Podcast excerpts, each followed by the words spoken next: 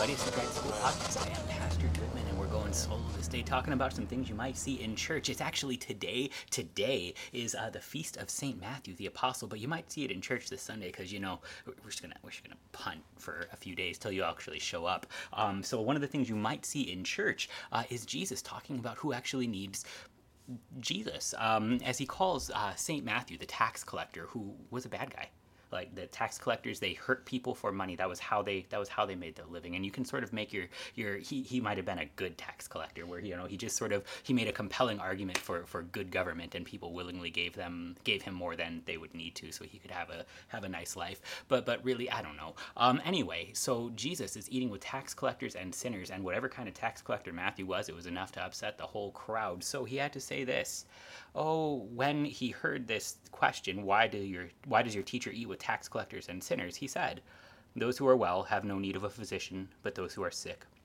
Go and learn what this means. I desire mercy and not sacrifice, for I came not to call the righteous, but sinners.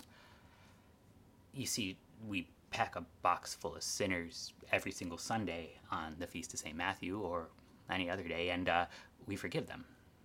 That's, that's the point of church. Jesus spends his time with sinners not because it's just great to be a sinner, but because they need help. It's it's sort of that way to sort of parse whether or not Jesus eating with sinners just means that everybody should be more sinful or everybody should be less sinful, and just recognize that um, the healthy have no need of a physician but the sick. And so it's not a question of whether or not you should be sick, but just if you are, is there somebody who's willing to spend time with you and help you? This is sort of the question. Jesus spending all of his time with uh, sinners doesn't mean that he gets bored by the Pharisees who are always uptight in church and care too much about how you behave. It, it simply means he is there to give mercy, and the people who need mercy actually need, well, mercy. Jesus comes into this world to bleed and to die, not to show us how to behave, but to bleed and to die to forgive us for all the times that we haven't. The church then becomes not even the hospital, but the hospice center for, for the sinners. It, it, becomes the place where we go to die so that we would be brought through death and back out unto life. We we are sick. We we have a disease. We have sin. We have all of those things that we have tried to behave with and, and just failed miserably. We have all of those things that we, we couldn't even work up the gumption to try to behave for this week. And um, in all of it, we get to, to recognize that here Jesus sets up a meal to feed us. Jesus wants to eat with tax collectors and sinners. Jesus wants to save and forgive. Jesus wants to work in a way that, that is grander than sort of our best efforts, but, but rather he gathers around everybody who has something wrong with them and he says this is a meal that is a, a cure, not in that you, will just sort of get better and, and try harder and actually succeed this week if you really mean it, but but rather in the your sins are forgiven.